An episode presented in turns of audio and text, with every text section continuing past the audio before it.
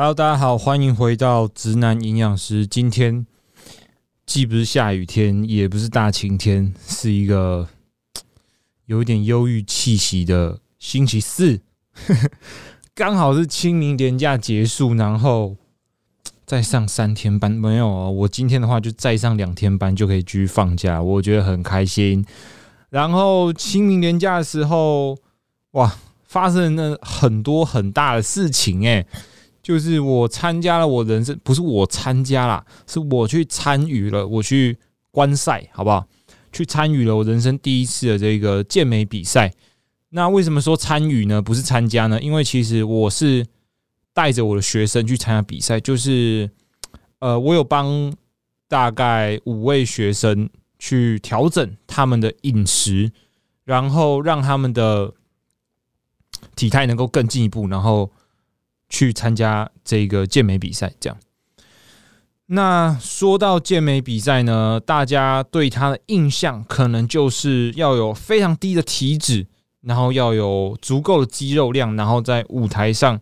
做一些 posing 一些展示，然后去呈现出它的美感。然后当然说这个评分可能会是比较主观一点的，所以可以在赛后看到哇，大家对于比赛的结果可以说是几家欢喜几家愁啊，但到底说为什么要参加这个应该说参与这个整个健美比赛的过程呢？那过程又是怎么样？我觉得我今天可以简单来跟大家做一个介绍。那我们就从源头开始讲起好了，为什么我会参与到这个整个健美比赛的备赛过程，主要是因为我跟一些健身教练有合作，因为他们的出发点会是他们希望学生的饮食能够得到更进一步的照顾，同时能够减轻他们在工作上的压力，也就是分担他们工作上的压力，这样。那因为教练他们对于饮食的知识，以我的了解啦，在健身这个圈子里面，落差可以到非常非常的大。那有些教练并不是他们说他们真的没有料，而是他们可能真的挪不出时间来照顾学生的饮食，可能就是顶多丢个热量跟3大营养素给他，没办法给他一个非常有系统性的菜单。那这个时候，如果营养师的加入就会变得非常的关键。那因为我本身的专业其实就是帮客户帮学生依照他们的生活习惯、他们的饮食安排、他们的时间安排，去排出一个最适合、最符合他们生活的一个菜单。那就变成说健美备赛一样是排增肌减脂的菜单给他嘛，只是到后期会有一点稍微不一样，就是因为其实健美是一个非常要求体态的一个运动，甚至到有一点病态的感觉。就是你的体脂，可能女生，我们正常女生的体脂，我没记错的话是25到30，其实都算正常。25以下你可能会觉得身材不错，可是当你站在那个舞台上的时候，很多女生她的体脂是低于 20%， 大概到个 15-16% 甚至 15% 以下都是非常有可能的。那在这样极端的环境下，其实在准备比赛的过程会衍生出非常非常多的问题。那这个就是身为营养师，我觉得可以在整个备赛过程中帮学生尽量去克服的，如何让他们有效的，然后安全的，身体比较，我只是说比较健康的去准备这个比赛，就会变得非常的重要。那我举几个例子好了。我觉得有一个学生对我来说是印象非常非常深刻的。他本身就是健身教练，然后这一次也是他第一次去参加这个健美比赛，女生啊。然后在整个备赛的过程中，他发现自己体重为什么减的比别人还要慢？那这时候前期我当然就跟他说，哦，每个人减脂的这个过程不太一样，那你就不要给自己太大压力。当然每个人都知道说我这样跟你讲的时候不可能你完全没有压力，所以这个压力可能就在他无形中就是慢慢的去累积。然后后来我们发现他的月经开始不顺，然后到甚至到后面他的经期直接就是不来了。那经期不来其实就我觉得非常严重，它就是代表就是说你的荷尔蒙现在处在一个比较失调的状态。那我就请他去看这个妇产科嘛，去看妇科，被医生诊断出说，小姐你有就是 PCOS 多囊性卵巢症候群。他活了20几年才知道原来自己有多囊。那这时候就变成说我们的饮食策略要完全的改变，因为其实多囊的患者不适合吃精致淀粉，会造成他们血糖升高，然后胰岛素升更高，然后他们这个胰岛素阻抗会更大，然后变成说你的减脂跟增肌都会比较有难度。那这时候我的食材就全部要换一批掉嘛。当然就是说我觉得多囊可能是他一个减脂的阻力，但最大的阻力还是压力，心理压力这个层面。到后期他生理期顺利的来了之后，他的体重其实在非常短的时间内降了非常非常多。所以大家可以从这个 case 知道，就是说健美比赛并不是你想象中的这么简单，不是说你想参加就参加。有几个我觉得非常重要的点，我这边可能要跟大家简单的介绍一下。第一个，你吃的东西一定要非常非常的固定，你不要妄想是说你参加这个比赛你的饮食还可以非常的多样化，可以啦，除非你真的是那种前一趴的人。什么是前一趴的人？就是你不管怎么吃你的6块肌都还在，你就是不会变胖。那其实你问我说为什么有这种人，我有时候也是非常难跟你解释啊。那如果我直接拿基因出来讲好了，这种人的基因可能他在碳水的代谢上或者是其他营养素的代谢上就是比一般人好上非常非常多倍，那有可能他天生的基因也比较难去累积脂肪。那我们就说他天选之人吧，可是那个只是5%、1% 的人可以这样，那95%甚至99%的人都没有办法有这么漂亮、这么完美、这么天选之人的基因的情况下，千万不要觉得你的饮食可以非常的多样化，然后同样可以站上了健美比赛的舞台。所以如果你要参加健美比赛，或者是你今天是营养师，你要帮学生准备健美比赛的话，第一个要做到就是他妈的单调的饮食，绝对是每天都吃一样。为什么说每天都吃一样非常重要？喝个水。为什么说每天都吃一样的东西非常重要？其实就是因为我们可以用内分泌的角度去理解这件事情好了。如果你每天都吃不一样的饮食，比如说加工品，比如说不同种类的蛋白质，植物蛋白、动物蛋白，或是乳蛋白，一些可能对你肠胃比较敏感的蛋白质，或者是不同的蔬菜。我觉得蔬菜影响是还好啦，不过蛋白质还有精致淀粉还有一些加工品可能影响比较多。在你在吃不同食物的时候，其实你身体里面的内分泌的变化也是非常大的。那这个内分泌比较频繁、比较大量的变化的时候，其实很大程度的会去影响你整体增肌减脂、你的体态、你身体的发炎反应、你的水肿反应，都会影响非常的大。那这时候你的身体就会变得非常的不稳定。所以反过来，如果你每天都吃一样的食物，而且这个食物能够相对对你身体来说是稳定的话，那这就会是一个在饮食上的优势。然后再来说为什么饮食要尽量单调一点。我们这样讲好了，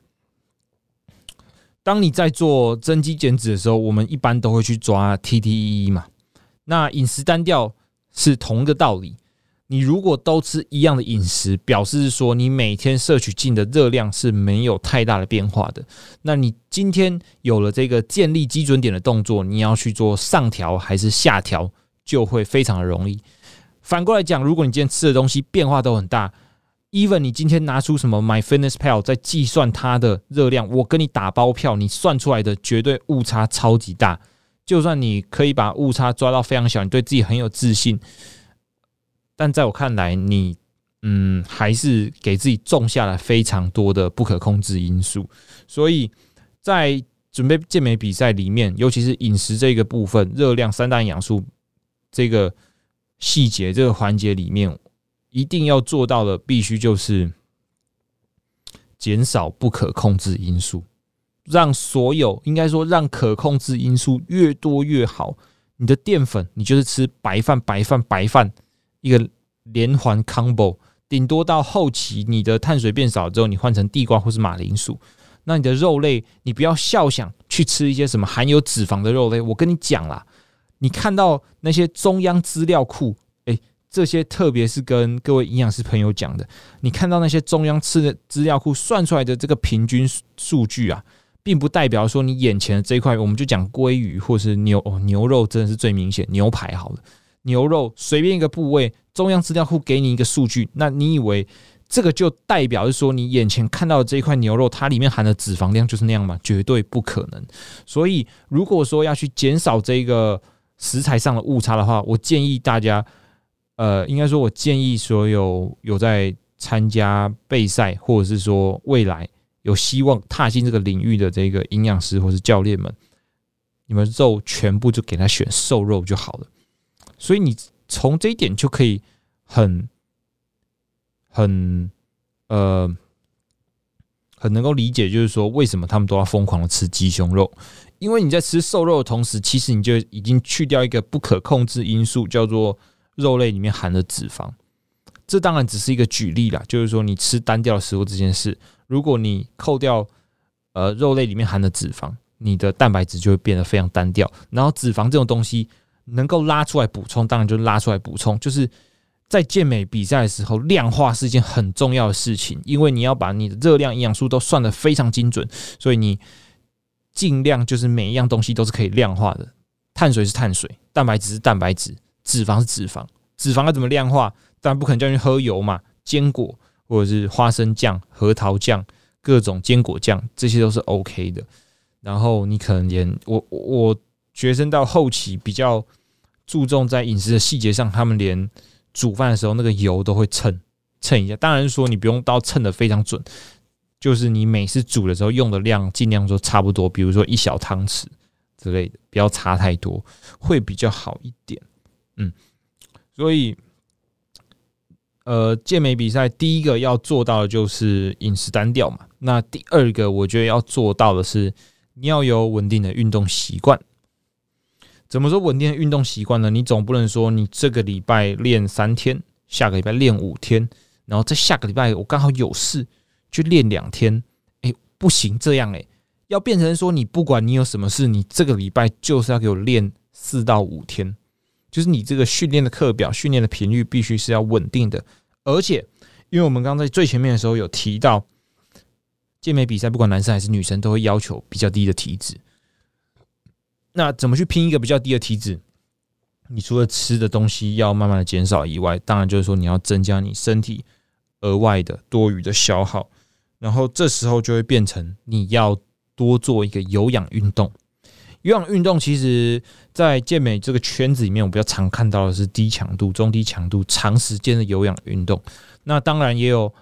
另一派的教练、另一派的支持者在探讨说，我们可不可以拉高强度、减短时间？但我觉得这有待商榷，因为其实在健美准备这个比赛的压力下，我不一定会有那个体力每天去做比较高强度的运动，所以你就要在稍微高强度的有氧跟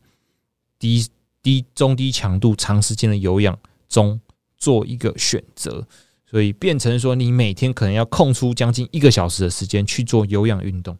好，讲到目前为止，我们就已经有3点你要进入到这个健美比赛的基本。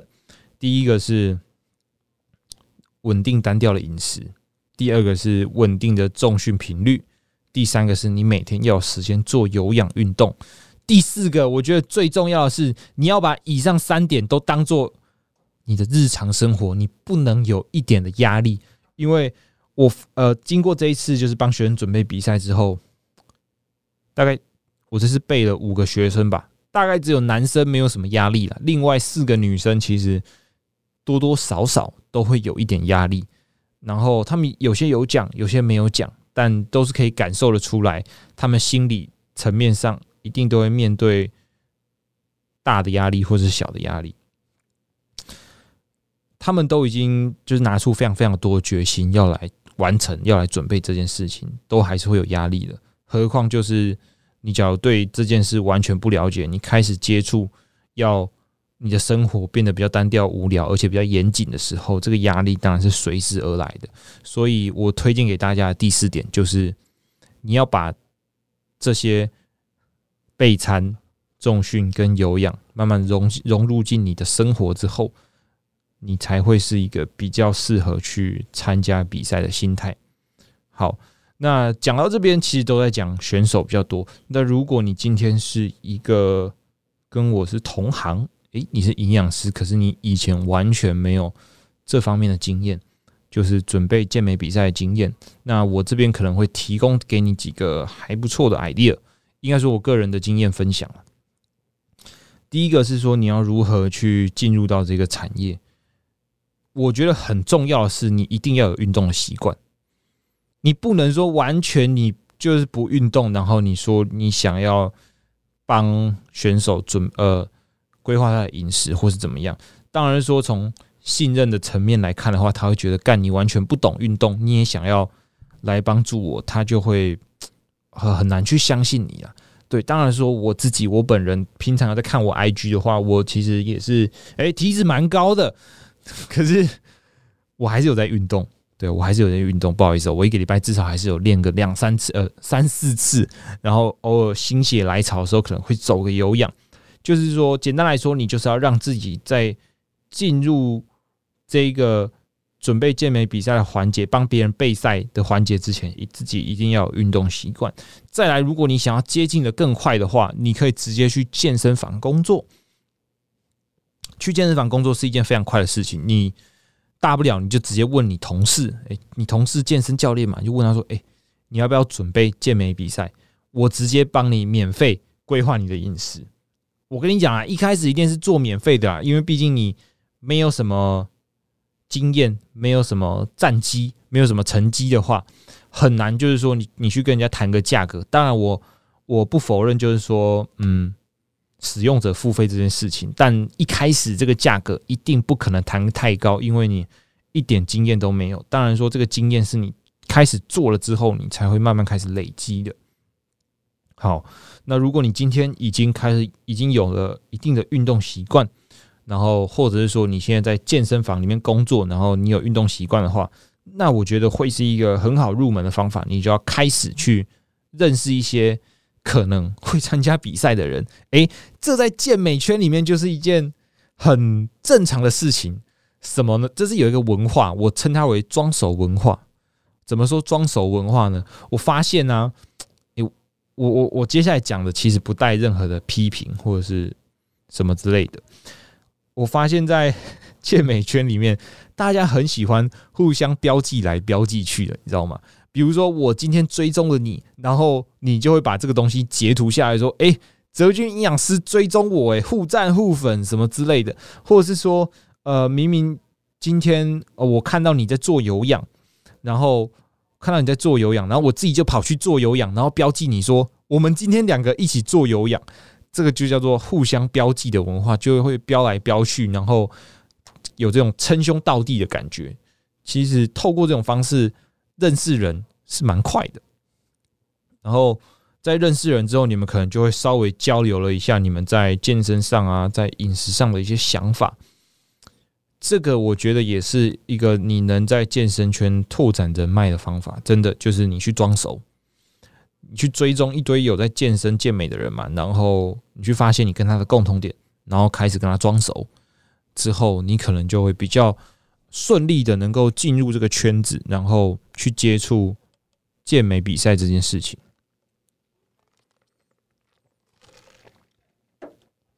然后我觉得对营养师来说，最难的会是心态的部分。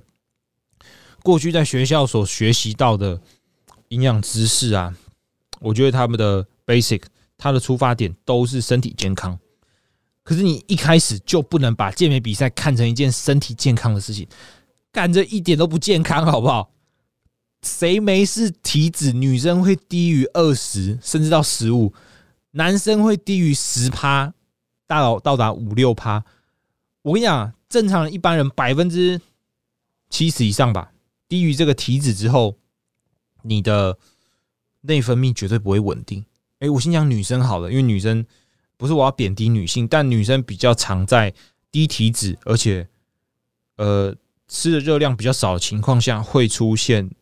内分泌失调。这个内分泌失调包括停经 ，even 你今天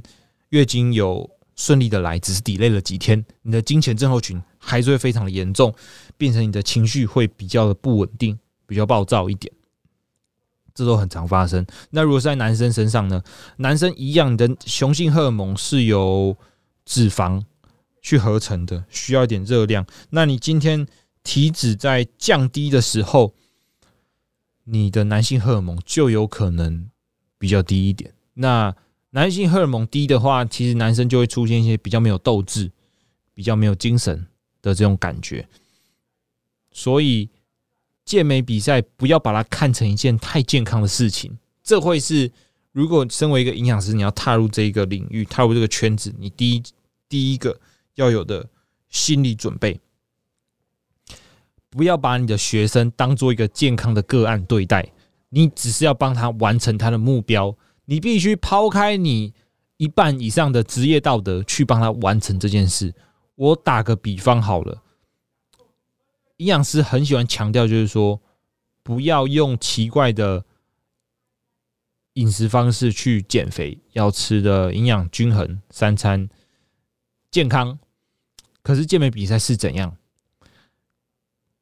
蛋白质吃体重乘以3倍。我跟你讲，我记得我在读书的时候，那时候建议每天是0.9克到1克而已哦。那到减脂健美比赛到减脂后期的话，蛋白质有可能吃到。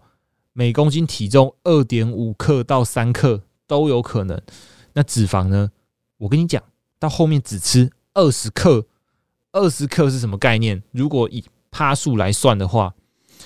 我现在可能不太方便按计算机，我前几天好像按过，大概就是占你整天饮食的10到 15% 而已。我记得我在念书的时候，那时候建议每天饮食的脂肪要占25到 30%。那这时候蛋白质吃2.8 到3克嘛，然后脂肪吃大概10到 15%， 剩下的就给碳水。那碳水在减脂的后期，它的作用变成只剩下可能在训练前给你吃你那一天唯一分量的可能40到50克的碳水，让你可以维持一定的训练表现。抱歉，到后面的第二、第三、第四餐全部都没有碳水，为了达到减脂的目的。对，真的。然后到后期可能女生啊，热量低到可能可以到1000到1100大卡都有可能。当然说不可能在备赛非常前期就给你吃很少，吃这个热量如果这样渐进式砍下去，你最后要帮它做出一个很好的状态、很好的 condition 的时候，体脂很低嘛，很干，那个皮整个就是贴在身体上，没有什么脂肪，甚至连皮下水分都剩一点点的话，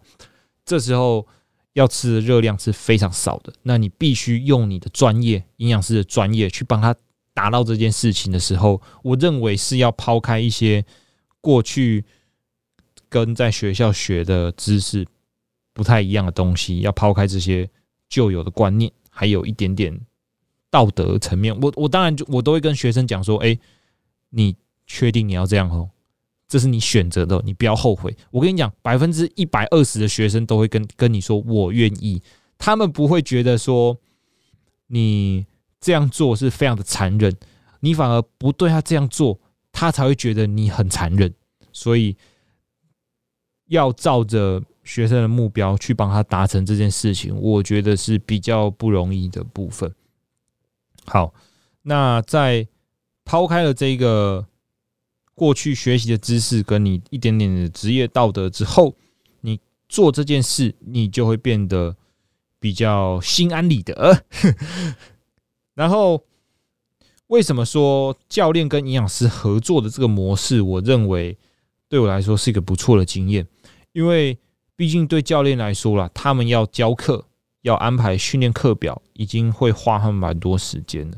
那在饮食方面，他对健美比赛重要的程度，我觉得不亚于训练。那可是教练他相对是没有时间去做这件事情的，变成说如果他今天跟一位营养师合作，他愿意做分润，或者是说从学生端那边提高价格，学生也可以接受两个专业的人服务他的话，那我认为学生是可以获得一个更完整更专业的备赛过程。营养师对于食物的了解，对于生理学，对于生化学，我觉得不会输给教练，他们在这上面其实钻研的非常久，也钻研的非常的深入，所以你对于学生任何一点的身体反应都会是比较敏感一点的。这一个东西就很大层面，应该说很大程度可以去帮助到学生。假设说今天学生跟你说，我感觉到身体有点疲累，疲累其实分很多种。我举例来说，睡觉睡不够也是一种累，训练练太多也是一种累，然后食物热量不足，长期热量不足也是一种累，压力太大其实也会累，荷尔蒙失调也会累，各种的累。所以学生跟你说出一个累的时候，你反而说要去开始反问他，你最近有没有比较晚睡？你的睡眠品质怎么样？然后再来问他说，再来你就回顾，就说，你这近期这3-4周的热量的这个递减的模式，会不会造成它目前有一个热量太低的情况？是不是要适时的做一个回补，让它的热量稍微回复一下，代谢回复一下，然后让它精神能够好一点？或者是说跟教练讨论一下，他的训练课表最近是不是在跑所谓的 overload， 就是有点超负荷的感觉？是不是看他目前疲劳状况，要不要一起做个低load的调整？那最后我觉得压力这个部分其实是最难的，但我有自信这也是我做的最好的。怎么说呢？我觉得压力这个东西就是要有人陪你聊天，要陪你讲话。所以其实在这一次备赛的过程，我收的女学生比较多了，我花了非常非常多的时间在跟他们聊天，超级多到就是都会有人问我说，你一天到晚都是跟你的女学生聊天，你女朋友不会不爽吗？我跟你讲，我女朋友那个才是那个叫我去跟学生聊天的人，因为我会发现我的工作到最后就是变成聊天。我付出我的专业当然还是有，就是我该讲的该给的指示我一定会非常准确的给他，但我另外还要花非常多的时间在跟这些学生，帮他们建立信心，减少压力，讲讲干话，让他们可以尽量就是用平常心，用开心的心情去准备整个比赛的过程。对，当然说最后看到这个结果的时候，每个人当然是哇痛哭流涕，感动得不得了，拍了很多很漂亮的照片，他们都觉得非常的值得，我也觉得非常的开心。所以经过这一次的帮就是选手准备比赛的过程，我觉得也是有获得一定程度的成就感，因为我之前可能在节目上有抱怨过，就是说我在接一般民众这种 case 的时候，有时候会觉得比较无力，因为你可能要一开始你花非常多的心思帮他去规划他的饮食，然后他到最后配合度比较低，或者是说直接消失，然后成果也不好。我认为民众也会不爽说，你为什么没有帮我达到我预想的结果？然后营养师也会觉得说，干，明明就是你不配合，你还在那边怪我。但如果今天到健美比赛的时候，我觉得有一部分压力是帮忙备赛的人要去承受的，就是这个学生他绝对会100%配合你，100%相信你，那你要如何帮他达到他想要的状态？对啊，我相信在有决心要参加健美比赛的人，一定都已经做好一定层面的心理准备，即便他们到后来他们还是会有压力，还是会偶尔会崩溃一下，但他们这个决心是在的。那在有决心的情况下，你去帮他，你做出任何指示他们都会100%的遵从，这就是你成就感的来源。你看他们体态一天一天变好，甚至说到最后拿到很理想的名次，就是真的蛮有成就感，就是帮这种学生准备饮食，帮他们达成目标，比起帮一些可能配合度比较低的学生，然后我觉得这是工作上的互补啦。因为在我的整个工作的生涯生活中，觉得这两种学生绝对是不断穿插的。你平常要面对一些比较难配合的学生，你心情会很不好，可是你又看到你配合度很高的学生，他每天一直在进步的时候，这就是一个心灵上的慰藉。所以我也很感谢他们这一段时间非常的配合，然后最后也努力的去完成这个比赛，拿到他们理想的成绩，获得他们觉得很好看的体态，能够去拍一张好看的照片，我觉得都是非常值得的。那健美比赛这个运动，其实在这2-3年3年前我进到这个产业的时候，并没有这么蓬勃的发展，我必须老实说。然后在3年后的现在，算是发展非常非常快，而且后续我觉得参加的人也会越来越多。我也很开心大家可以把健身这件事情就是越来越重视它。我也觉得台湾的运动风气已经慢慢从有氧运动变成重量训练，主力训练也是非常重要。当然就是说在重量训练跟健身之上，再上一个层级的话就是健美比赛，就是说你对自己的体态有一个比较极致的要求。当然就是说不一定每个人都适合参加这个比赛，如果你是一个天生压力就比较大的人，或者是你的生活习惯目前没办法配合，就是说备餐啊、运动啊、有氧啊，或者说把这些东西全部尬起来，你就觉得他妈压力超大的话，我也觉得你不用逼自己一定要去参加这个比赛。当然就是说每个人都很向往去站上那个舞台，这是一定的，可是一定要顾好你的身心灵状态。你觉得 OK， 你准备好之后，我们再一起开始准备，那也是没有问题。那如果就一些营养师同好来讲，如果你想要进入这个圈子的话，我最直观的建议会是说，因为如果是以我的 case 来讲，一定不准。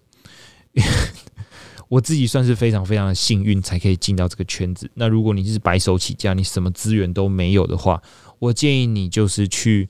认识一些健身的朋友，然后跟他们讨论说，有没有想要参加比赛？那我这边可以免费或是比较低价的帮你做准备，因为我想要累积这个经验，或者是说你就直接去健身房工作，你就可以开始接触到。我觉得你一定要先养成运动习惯，然后接触到这个族群之后，你才有机会去帮选手准备健美比赛。那我觉得选手如果成绩好，也会是你一个非常漂亮的成绩单。那在健美圈、在健身圈里面，这边如果讲收入的话，我们最后再来讲收入。收入的话，我们节目最后才讲到收入，应该很多人会想知道。收入的话，其实是非常棒的。多少钱我就不讲，但这个应该随便去问一下都知道，会比你目前在市面上营养师可以做的工作，收入多出非常非常的多，3倍、4倍、5倍都有可能啊。我自己是没有赚那么多了。只是说健美比赛这一块真的是非常有前景的一个蓝海。那我算是非常早进到这个圈子里面，然后今天给大家一些实用的经验分享。哇，自己录一集真的是压力比较大，然后也要想比较多的话题，录起来也是蛮累的。谢谢大家今天能够听到最后这个有关我参加健美比赛的一些心得分享。我参与，干，好像我真的上台比赛一样。我应该这辈子不太可能上台比赛，因为我其实不管是同事问我，或者是说朋友问我说，你怎么不去？学生也会问我，说营养师要不要一起比赛？我说不要，因为我其实非常了解我自己，我很喜欢吃好吃的东西，我没办法，我老实说，我没有办法每天准备单调的食物，然后每天去运动，然后还要维持踩有氧的习惯。我很了解我自己，我没办法做到，因为这几点都是我刚刚前面提到，这三个加起来对我来说会是个压力哦。我喜欢偶尔吃好吃的东西，当然我平常我自己没什么事，我自己在吃饭的时候我就吃健康，但如果跟朋友跟女朋友聚餐的时候，我喜欢跟他们一起吃好吃的东西，这对我来说是一种生活的体验。再来运动的部分，我其实运动到一个点之后，我就会不想运动。比如说我练了1个小时，我做完这一组，我突然就有一个念头，就是说，好，我今天就做到这里。我不会想要真的认真的跑完课表。我每一次的训练都是看心情，今天想练什么就练什么。再来走有氧这件事情，我觉得以我目前的工作量来说，我一天真的没办法腾出1个小时以上的时间去走有氧。对，然后就算可以，这三件事情加起来对我来说，也会是一个压力，所以我必须非常直观的说，以目前的生活形态来看，我是没有办法参加健美比赛的。比起运动，我比较喜欢打电动。好，那今天非常谢谢大家的收听，我们就下次再聊。下次应该会跟大家聊一些比较跟知识层面有关的，也是跟健美比赛有关的。我想要录一些我自己的经验分享，然后下一次呢比较不会是心态这些，下一次可能比较会是一些干货的部分，比如说热量、3大营养素这些东西要怎么抓，那内分泌的问题、疲劳的问题应该要怎么解决会比较好，还有一些有趣的个案分享。下一集希望可以带给大家，我还是要回去写一下脚本，好不好？大家拜拜。